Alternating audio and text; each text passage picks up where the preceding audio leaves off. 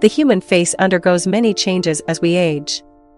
The skin becomes thinner, loses fat, and no longer looks as plump and smooth as it once did. Years of ultraviolet sunlight exposure makes the facial skin less elastic, while gravity causes the skin to sag and wrinkle. A facelift can smooth out the facial skin sagging and wrinkling, in particular, the jowl regions and the sagging upper neck. When it comes to facelifts, intimate knowledge of the different layers of the facial skin is essential.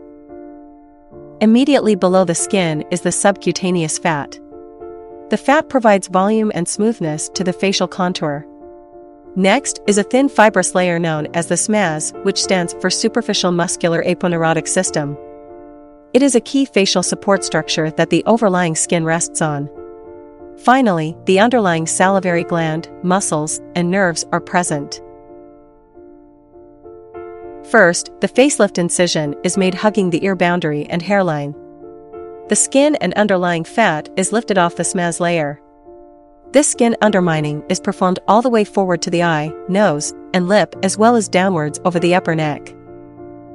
Strategic incisions are made to the SMAS layer, which is then elevated off the underlying facial muscles. Next, the freed SMAS layer is then pulled both upwards and backwards. After suturing the SMAS layer into its new position, the facial skin is similarly pulled upwards and backwards. Excess skin is removed, followed by suturing.